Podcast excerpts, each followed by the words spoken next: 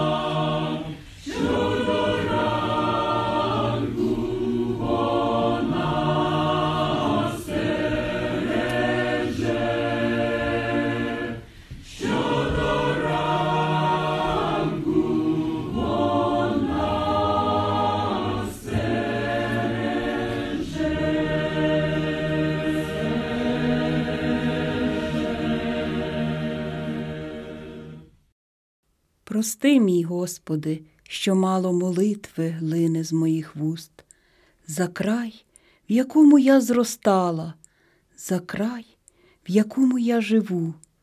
Прости, що мало я просила за свій народ, за тих людей, яких в дорозі я зустріла, за покоління молоде, нема в хворобах дефіциту, а я забула за батьків, які лишають своїх діток, в пияцтві гинуть залюбки. Навколо стільки зла, страждання, облич зажурених сумних, доклала мало я старання, аби молитися за них. я визнаю свою провину. Ти ж дай мені у молитві сил мою прекрасну Україну. Прости, помилуй і спаси.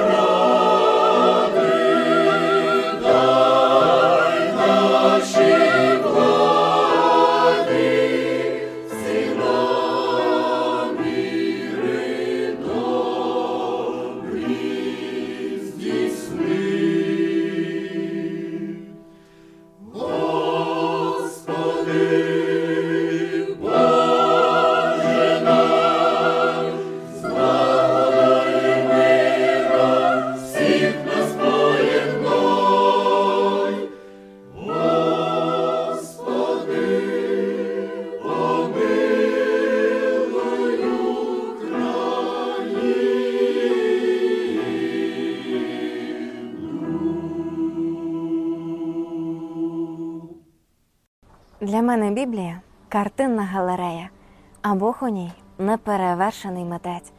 І кожне полотно відтворює ідею, котру заклав у нього наш творець. Господь байливо розмістив картини життєві приклади біблійних героїнь, щоб мудрості небесної глибини черпали ми з далеких поколінь. Ходім, пройдемося, оглянемо полотна, передивимось до ліній і тонів і налаштуємо зв'язок зворотній з творцем. Що ж він сказати кожному хотів? Ось перше полотно. Дружина Лота, миттєвий вирок, постать соляна. Вона содом покинути була не проти, проте з маєтками залишилась душа. Господь чекає повної посвяти, без поділу на Боже і Твоє, щоб кожен з нас бажав йому віддати свій розум, душу, тіло, все своє. Картина поруч, мати Моєсея. Тут Бог говорить нам, як матерям, цінуйте час з дитиною своєю, щоб встигнути разом побути вам. Навчіть дітей любити Боже Слово, байдужими не бути до біди. З дитинства правильно закладена основа від помилкових рішень може вберегти. Сусіднє полотно, червона стрічка, її як знак рага вчіпляє до вікна. Яка Господня благодать велична, вона без винятку для всіх одна. Любов Господня не проводить грані, Бог любить одинаково усіх. Для нього перший буде як останній, а з ним останній першим стати зміг. Ось на картині жінка незнайома, вбрання убоге, стоптане взуття, дві лепти принесла в своїх долонях усе, що мала, Богу віддала. Господь цінує не лише пожертви, для нього важливіше стан душі. Скажи, чи зможеш Господу відверто останню лепту щиро принести? Численна галерея в книзі Божій. Ми декількох торкнулися картин, а Бог нас закликає при нагоді вивчати всіх біблійних героїнь. Твоя картина теж серед полотен. Щодня життям ти пишеш свій портрет. А що ж на ньому прочитає кожен, лиш Богові відомо наперед.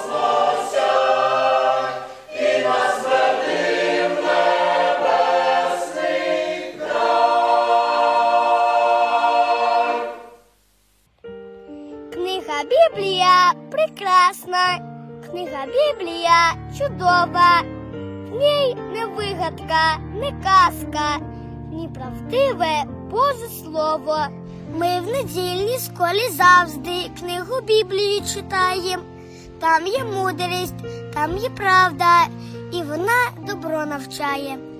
Бути чесним, бути щирим, маму слухатись і тата, не сваритись, жити в мирі і людей не ображати. Знай ми, хоч ще маленькі, треба Біблію вивчати, чистим берегти серденько і по слову поступати. Любить Бог маленьких діток, так написано у слові. Тож для Бога будемо жити у покорі і любові. Божа заповідь проста, це усіх робити. Будемо славити Христа і йому служити. Амінь. Слава Богу. Біблія книга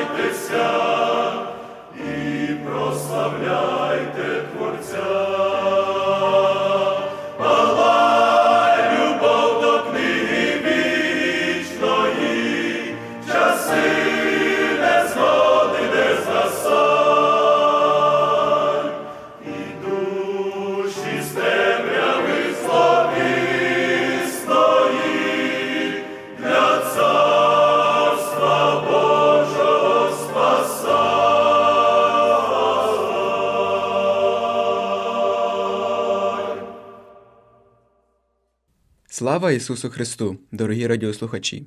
Сьогодні разом з вами хотів би пороздумувати над темою як Боже Слово. Давайте разом відкриємо книгу Якова, перший розділ з 19 по 27 вірші. Отож, мої брати любі, нехай буде кожна людина швидка послухати, забарна говорити, повільна на гнів. Бо гнів людський не чинить правди Божої. Тому то відкиньте всіляку нечисть та залишок злоби. Прийміть із лагідністю всіляке слово, що може спасти ваші душі. Будьте ж виконавцями слова, а не слухачами самими, що себе самих обманюють. Бо хто слухач слова, а не виконавець, той подібний людині, що риси обличчя свого розглядає у дзеркалі, бо розгляне себе та й відійде, і зараз забуде, яка вона є. А хто заглядає в закон досконалий, закон волі, і в нім пробуває, той не буде забудько слухач, але виконавець діла, і він буде блажений у діянні своїм.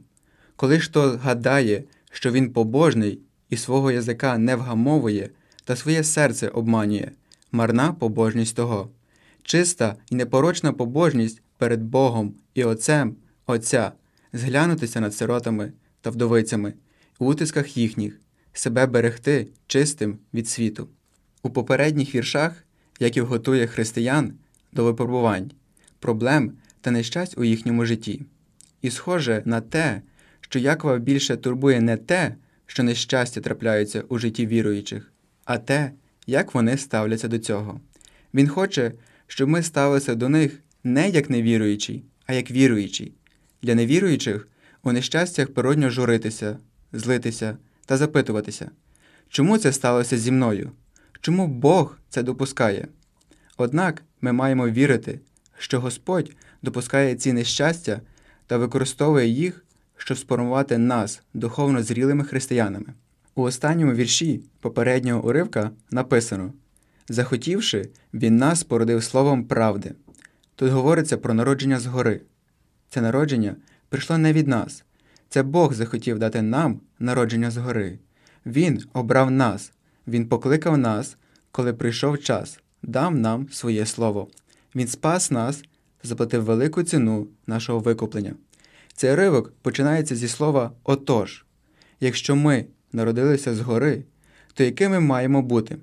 У сьогоднішньому слові Яків говорить про ті радикальні зміни, які відбуваються у житті народжених згори. Біблія навчає, що можлива ситуація, коли людина стверджує, що є християнином, тобто народжена згори, тоді, як насправді ні. І Яків також каже, що таке можливо. І сьогодні Яків пропонує нам провести діагностику, чого варте наше християнство. Він говорить про те, що якщо ми народилися згори та увійшли у Божу сім'ю, то у нашому житті має статися незворотні зміни. Діагностику Яків проводить по трьом таким змінам. У віршах з 19 по 20 це зміни у стосунках з іншими людьми та характері. У вірші з 21 по 25 про зміни у стосунках з Божим Словом. І у віршах з 26 по 27 це тест на побожність. Перше. Справжнє християнство змінює наші стосунки з іншими. Вірш 19. Отож, мої брати любі, нехай буде кожна людина швидка послухати, забарна говорити, повільна на гнів. Тут Яків говорить про те, що християнство має проникати у сфери стосунків. Він каже, нехай буде кожна людина швидка послухати. Здатність уважно слухати та розуміти іншу людину, не перебивати це з області стосунків. Люди часто перебивають, не вислухавши, і навпаки, кричать: Не перебивай мене, дай мені закінчити речення. Ми маємо навчитися не лише не перебивати, а слухати так, щоб зрозуміти. Слухати не просто чути, це важка праця. Почути іншу людину це дуже непросто, тому нам потрібно навчитися цього. Говорити це також з області стосунків. Словом можна підтримати, а можна і дуже глибоко поранити. Коли ми не вміємо або не хочемо слухати, це призводить до гніву. Дуже часто люди гніваються, коли не хочуть приймати Божого Слова та Божої волі у своєму житті, а наполягають на своєму. Вони можуть виразити гнів явно, можуть тримати його у собі. Але в обох випадках гнів показує їх неготовність прийняти Божу волю. Яків каже: Дивіться, якщо ви дійсно отримали народження згори, то це має бути очевидним по ваших стосунках з іншими. Наша здатність слухати має свідчити про те, що наше народження згори. Те, як ми говоримо, маємо свідчити про наше народження згори. Те, як ми контролюємо свої емоції та темперамент, має відображати, що Бог дав мені нове життя. Чому взагалі Яків говорить тут про ці речі? Тому що наше християнство визначається не лише тим, як ми поводимо себе на богослужіннях чи вивченні Біблії, але і у повсякденному житті. Справжнє християнство тісно та невіддільно вбудовується у життя людини так, що його неможливо відкремити від людини. З іншого боку, є люди, християнство яких відокремлене від їхнього життя. З одного боку, вони вивчають Біблію, час від часу моляться, приймають участь в богослужіннях на зібранні, але з іншого боку, їх система цінностей світська. Вони роблять аморальні речі та обманюють на роботі. Яків каже, це не християнство. Ваше вивчення Біблії та участь в богослужіннях не повинні стояти окремо, а повинні допомагати вам змінюватися та зростати духовно. Яків ілюструє це на одному прикладі. Подивимось на вірш 20. Бо гнів людський не чинить правди Божої. Звичайно, і Христос іноді гнівався. Він не розгнівався на людей, які перетворили храм на ринок. Але тут, як і говорить про інший гнів, про людський, це коли люди не хочуть приймати Божої волі та наполягають на своєму. Коли ми приймаємо Божу волю, то маємо мир у серці, коли наполягаємо на своєму, людський гнів. Гнів у нашому серці свідчить про те, що ми противимось Божій волі, і процес нашого освячення не проходить як потрібно. Друге, не лише слухач слова, а й виконавець. У цих віршах Яків каже, що християни мають не лише слухати Божі слова, але й виконувати їх. Подивимось на вірш 21. Тому-то відкиньте всіляку нечисть та залишок злоби, і прийміть із лагідністю всіяне слово, що може спасти ваші душі. Яків каже прийняти Боже Слово. Тут прийміть дуже важливе слово. Зазвичай наш розум та серце зайняті всілякими речами, так зайняті, що там просто немає місця для Божого Слова. Тому це місце потрібно знайти та розчистити територію. Яків тут також каже, що слово, яке нам проповідується, не для того, щоб зацікавити чи поінформувати нас, а щоб дати нам спасіння. Це означає змінити нас. Що ми думаємо, коли приходимо послухати проповідь чи свідчення? Ми маємо приходити з великим бажанням почути живе Боже Слово, яке спасає наші душі. Ісус сказав: Слова, що я говорив вам, то дух і життя. Після цих слів багато учнів залишили Ісуса і більше не слідували за ним. Ісус використав цю подію, щоб перевірити 12 учнів та запитав їх, чи не хочете й ви відійти? Петро відповів: До кого ми підемо, Господи? Ти маєш слова життя вічного. Петро прийняв Боже Слово, і це Слово дало йому життя і прив'язало до Ісуса Христа. Тут ми бачимо, що якщо ми не приймемо слова, то раніше чи пізніше залишимо Христа і не матимемо вічного життя. У 22 вірші, який говорить про слухачів та виконавців слова. Будьте ж виконавцями слова, а не слухачами самими, що себе самих обманюють. Яків бере ці слова з проповідь Ісуса Христа на горі. Матвія, 7 розділ, 21 вірш. Не кожен, хто каже до мене, Господи, Господи, увійде в Царство Небесне, але той, хто виконує волю мого Отця, що на небі. Тому, по-чесному, Яків мав би залишити помітку про те, що це слова самого Ісуса Христа. Яків каже: не лише слухайте, виконуйте. Для цього Він наводить приклад у вірші 23 24. Бо хто слухач слова, а не виконавець, той подібен людині, що риси обличчя свого розглядає у дзеркалі, бо розгляне себе та й відійде, і зараз забуде, яка вона є. У всіх нас щось не так з лицем, чи не так? Тому ми часто вдивляємось у дзеркало, щоб побачити, що не так, та поправити. Але слухачі нічого не поправляють. Незрозуміло, навіщо розглядати себе в дзеркалі, якщо не збираєшся нічого поправляти. Можливо, їм здається, що достатньо розглянути. Колись про людей, які лише послухали курс, але не склали іспит, в дипломах писали прослухав курс. Чи пішли б лікуватись до лікаря, який лише прослухав курс? Просто слухачі це люди, які слухають, але нічого не вчаться. У наш час багато церков почали проводити богослужіння онлайн та виставляти проповіді у відкритий доступ. Не те, щоб раніше церкви цього не робили, але зараз виставляють майже всі. Тому у людей є безліч можливостей слухати різні проповіді у великих церквах і у малих, у відомих популярних проповідників. Звичайно, з однієї сторони добре, що церкви активні в соціальних мережах. Однак, не закликаючи людей виконувати слово, Вони можуть робити їм ведмежу послугу, коли люди починають вважати, що служіння Богові це прослухати кілька проповідей і поставити лайк. Яків каже, просте слухання без виконання ніяк не змінює вас. Не обманюйте себе.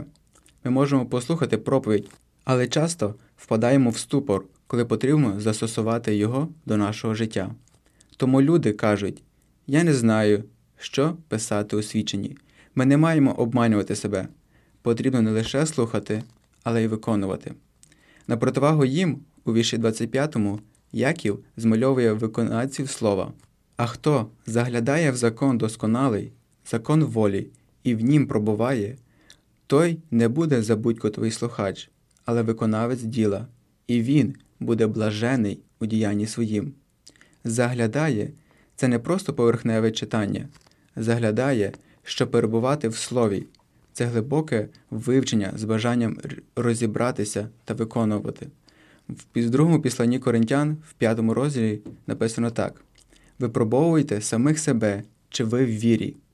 Як давно ви читали Біблію, чи писали свідчення і розмірковували над цим питанням, чи я в вірі? З таким питанням ми маємо заглядати в досконалий закон. Досконалий закон це Євангелія нашого Господа Ісуса Христа, яке звільняє нас від влади гріха, від осуду і дає нам життя. І цим новим життям у Христі людина блаженна та приносить плоди. Третє побожність. В наш час слово побожність чи побожний не дуже популярне. Можливо, тому, що люди розчарувалися в тих людях, які вважали чи виставляли себе побожними, а насправді такими не були. Подивимось на вірш 26. Коли ж хто гадає, що він побожний і свого язика не вгамовує, та своє серце обманює, марна побожність того. Вже вдруге, у сьогоднішньому уривку ми зустрічаємо слово обманювати себе. Так, стосовно духовних речей, люди схильні обманювати себе, видаючи примарне за дійсне. Люди люблять вказувати іншим, що їм робити, але не запитують ні себе, ні інших, що вони роблять не так. Є люди, які приходять у церкву та слухають проповіді, але не вгамовують свого язика у сім'ї, на роботі, у стосунках з батьками чи братами, сестрами. Яків каже, це марна побожність. Подивимось на вірш 27. Чиста і непорочна побожність перед Богом і Отцем Отця.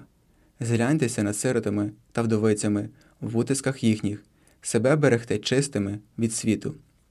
У той час сироти та вдови були самими незахищеними прошарками населення та боролися за виживання. Допомога таким людям була нагальною потребою такого суспільства. Допомогти їм це чиста і непорочна побожність, каже Яків. Побожність це задовільняти реальні, а не надумані потреби людей. Час від часу нам потрібно проводити діагностику свого автомобіля, інакше в один день він стане і далі не поїде. Час від часу діагностику сантехніки у квартирі, інакше вас може несподівано затопити. Нам потрібно проводити діагностику свого здоров'я, щоб не захворіти.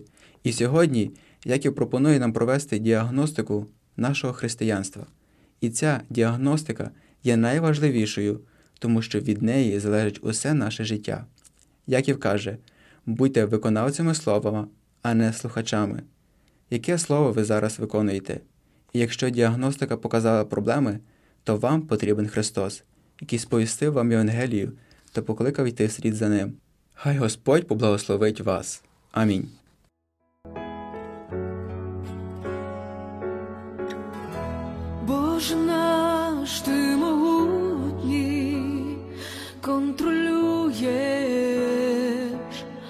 Захід і схід, твоя милість навіки, твоя вірність із роду в рід. Кожен день твоє слово проникає в серця людські,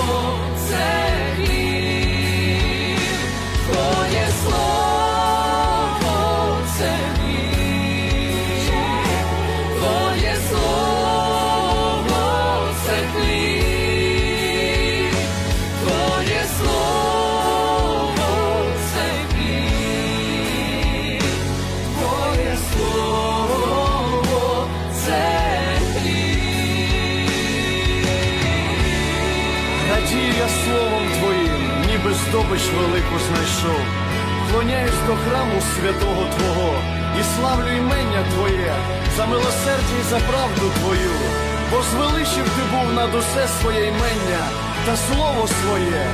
Добрий Господь, його милість навіки, а вірність його з роду в рід.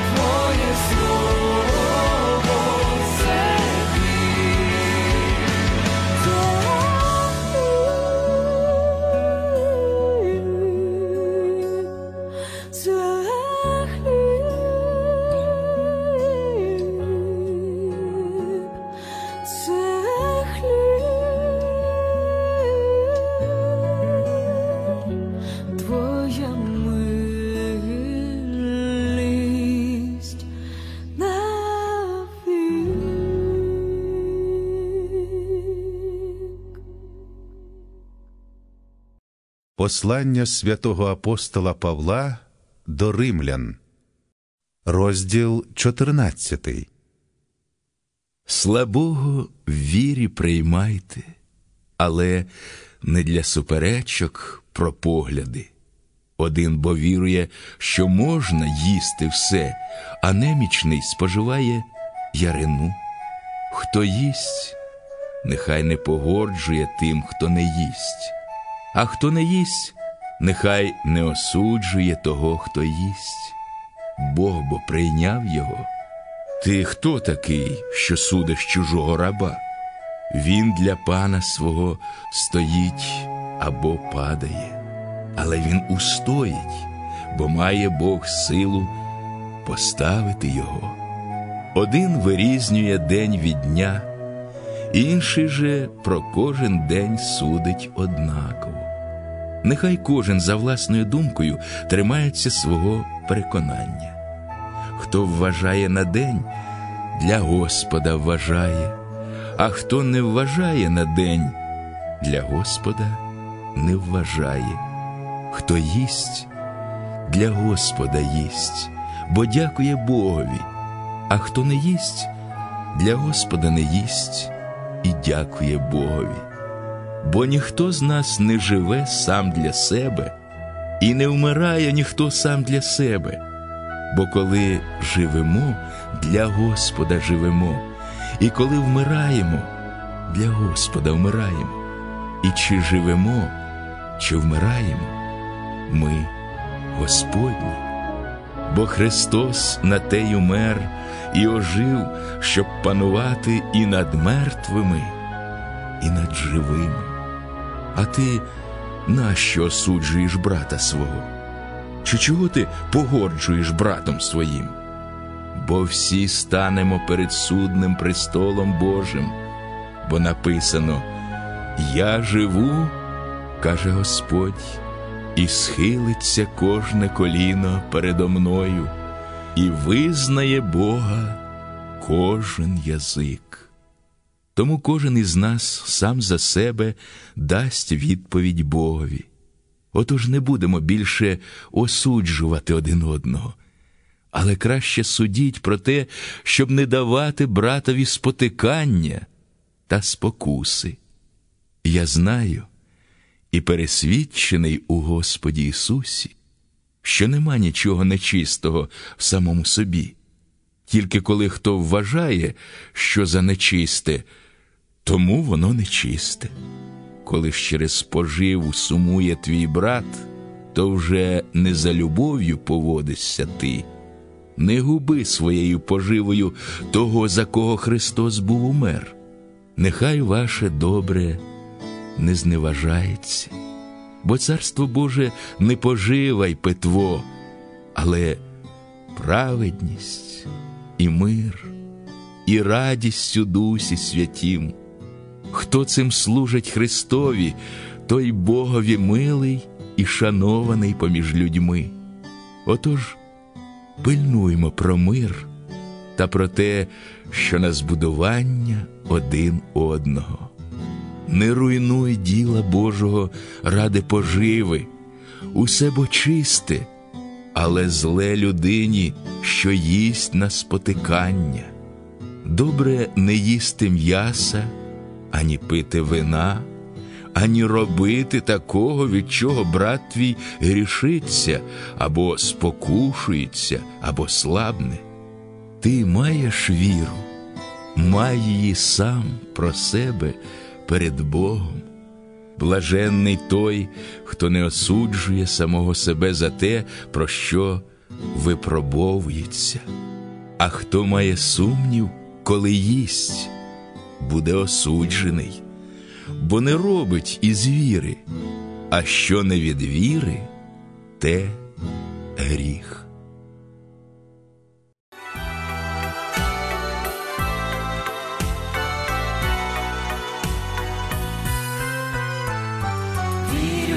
Господи, вірю по правді у слово незмінне Твоє. Щас ти відміряв усім дав призначення кожному місце своє. Все передбачене буде проваджено задумом сильним Твоїм. Божою добрістю не зловживайте, мир майте з Богом своїм.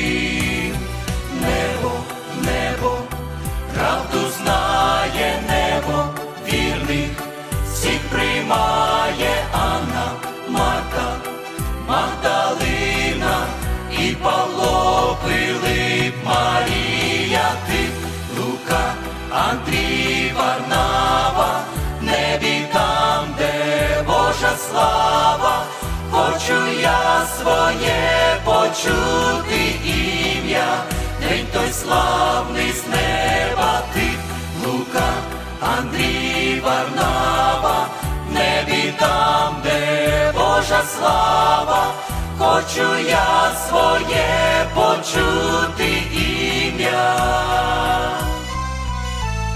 Все побудоване вмить переміниться, посланим з неба вогнем. Тут на землі ми не всі розуміємо змісти причини проблем. Золото, срібло і світло, і темряву випробують злі вітри. Кожен побачить, наскільки він вірний в тому, що дано згори. Небо, небо, правду знає небо, вірних всіх приймає Анна, Марта, Магдалина і Павло, Пилип, Марія, ти, Лука, Андрій, Варнава, небі там, де Божа слава, хочу я своє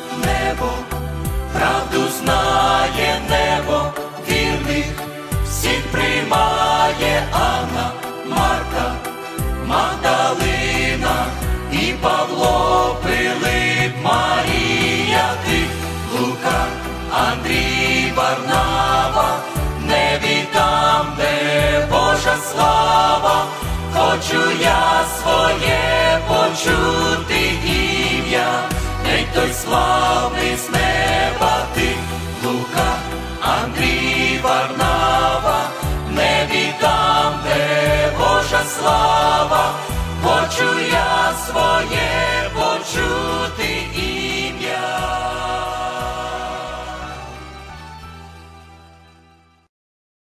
Продовжуємо роздуми над Євангелією від Матвія, 6 розділ із 16 по 24 вірші. А як постите, то не будьте сумні, як оті лицеміри. Вони бо зміняють обличчя свої, щоб бачили люди, що постять вони. По правді кажу вам, вони мають уже нагороду свою. А ти, коли постиш, намасти свою голову і лице своє вмий, щоб ти посту свого не виявив людям, а отцеві своєму, що в таїні. І отець твій, що бачить таємне, віддасть тобі явно. Не складайте скарбів собі на землі, де нищить їх міль та іржа, і де злодії підкопуються і викрадають. Складайте ж собі скарби на небі, де ні міль, ні іржа їх не нищить, і де злодії до них не підкопуються та не крадуть. Бо де скарб твій, там буде й серце твоє. Око то світильник для тіла. Тож як око твоє буде здорове, то й усе тіло твоє буде світле. А коли б твоє око лихе було, то й усе тіло твоє буде темне. Отож, коли світло, що в тобі є темрява, то яка ж то велика та темрява? Ніхто двом панам служити не може, бо або одного зненавидить, а другого буде любити, або буде триматися одного, а другого знехтує. Не можете Богові служити й мамоні. У цій частині нагірної проповіді розглядаються три теми: піст, любов до земних благ і стремління до однієї мети у вірі. Піст або тимчасове отримання від їжі з метою підкорення фізичного тіла духові є відомою біблійною практикою, яка звичайно поєднується з молитвою. Постився Давид, коли його дитина захворіла, постився Даниїл, коли шукав Божого откровення, постилися Павло і Варнава, коли призначали пресвітерів, постилася Естер перед тим, як іти до царя Артаксекса. Однак щодо посту ми не маємо прямої вказівки у новому заповіті. Очевидно, це особиста справа віруючого. У відсутності прямої заповіді про піст є велика премудрість. Багато бідних людей не доїдають, і наказувати їм постити було б жорстоко. А скільки людей страждає від таких хвороб, при яких піст може завдати ще більшої шкоди здоров'ю? У таких випадках кожен віруючий має діяти на власний розсуд, не озираючись на тих, хто поступає не так, як він. Ті ж, хто постить, мають робити це таємно, щоб постити не на показ людям, а своєму отцеві. Любов до земних благ одна з найбільших небезпек, що загрожують людській душі. Не дивно, що наш Господь так строго говорить про це. Перед нами дуже підступний і небезпечний ворог. Нам може здаватися, що немає нічого поганого у тім, щоби приділяти своїм земним справам трохи більше уваги. Нам здається природним бажанням бути щасливим у цьому світі, тим більше, що ми не робимо явних гріхів.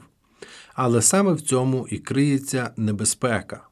Багато людей, які не зважили на неї, відпали від віри. Чому? Тому що збирали собі скарби на землі. Будемо ж завжди про це пам'ятати. А де наше серце? Що ми любимо над усе? Що приваблює нас більше земне чи небезне? Від того, яку відповідь ми дамо на ці питання, залежить наша участь. Якщо наші скарби знаходяться на землі, то й серце належить земному. Де твій скарб, там буде і твоє серце. Стремління до однієї мети у вірі є секретом духовного благополуччя. Якщо наші очі не будуть розрізняти найголовнішого в житті, нам не вдасться уникнути падінь. Якщо ми будемо намагатися догоджати двом різним панам, ми без сумніву не догодимо жодному з них. Те ж саме стосується і наших душ. Неможливо служити Христу і цьому світу. Марно навіть намагатися зробити це, нічого не вийде. Ковчег і Дагон не можуть стояти поруч. Єдиним правителем серця має бути тільки Бог, Його закон, Його воля і Його заповіді. Ось на чому ми повинні зосереджувати свій внутрішній зір. Тільки тоді з нашою внутрішньою людиною буде все гаразд. Якщо ж у нашому серці не буде встановлений правильний порядок, у ньому буде панувати хаос. Усе твоє тіло буде темним. Із вчення нашого Господа про піст ми можемо винести такий урок. У поклонінні Богу дуже важливо мати радісний дух. Слова намасти голову свою і вмий обличчя своє мають глибокий зміст. Ми повинні показувати оточуючим людям, що наша віра це щастя, сум і пригніченість несумісні з ним. Невже ми не задоволені тим, що можемо служити Христу? Звичайно, задоволені. Тож не будемо поводитись так, не би все навпаки. Звернімо увагу на наступний урок. Наш Господь учить нас пильнувати і молитися, щоб не потрапити в тенета цього світу. Що робить більшість номінальних християн? Вони збирають собі скарби на землі. Їхнє життя, звички, смаки свідчать про цю трагічну істину. Вони не збирають собі скарби на небі. Тож будемо уважними до слів нашого Господа, щоб не опинитися в гієні вогняній. Порушення Божого закону гублять тисячі людей, а любов до світу десятки тисяч. Слова нашого Господа про чисте око розкривають істинну причину падінь багатьох християн. У наших церквах тисячі християн почувають себе незатишно, вони незадоволені своїм служінням і самі не розуміють, що з ними діється. Але відповідь дуже проста вони намагаються сидіти одночасно на двох стільцях. Хочу служити Богу і людям, Христу і світу. Не будемо ж припускатися такої помилки. Будемо сміливими, рішучими і безкомпромісними учнями Христа. Нехай нашим девізом будуть слова апостола Павла. Відчайдушно біжу до мети. Филип'янам 3:14. Тоді ми станемо щасливими християнами. Ми відчуємо, як заясніють наші очі, як дивне світло осяє наше серце, розум і совість, рішучість, секрет успіху в вірі. Тож рішуче підемо за Христом. Якщо око твоє буде чистим, усе твоє тіло буде світлим. Амінь. Я скарби маю не з того віку, вони є скриті на небесах, там є отець мій, рідня без віку, живе там кожний, мов вільний птах, хай світ сміється і знебажає мене, що бідний, я є тепер, мій скарб на небі мене чекає, я є багатший, ніж мільярдер. Моя країно, моя скарбниця, до тебе лину, я усі дні прийду до тебе, коли скінчиться моя мандрівка на чужині, хай світ сміється і знебажає мене, що бідний я є тепер, мій скарб на небі мене чекає, я є багатший, ніж мільярдер.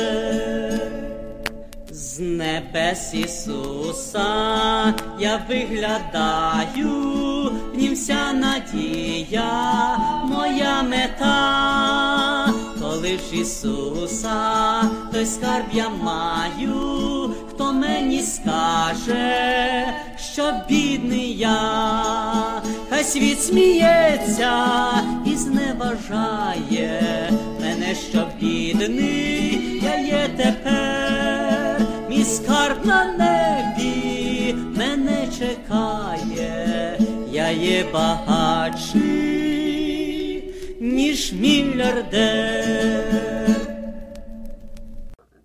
Шановні слухачі, Радіо Благовістя Голос Євангелії, яке діє від імені Першої Української Євангельсько-Баптистської церкви міста Філадельфії, запрошує вас слухати наші програми, які транслюються на хвилях 860 AM щосуботи у першій годині пополудні, а також через електронну форму Podcast на платформах Spotify та Apple Podcast.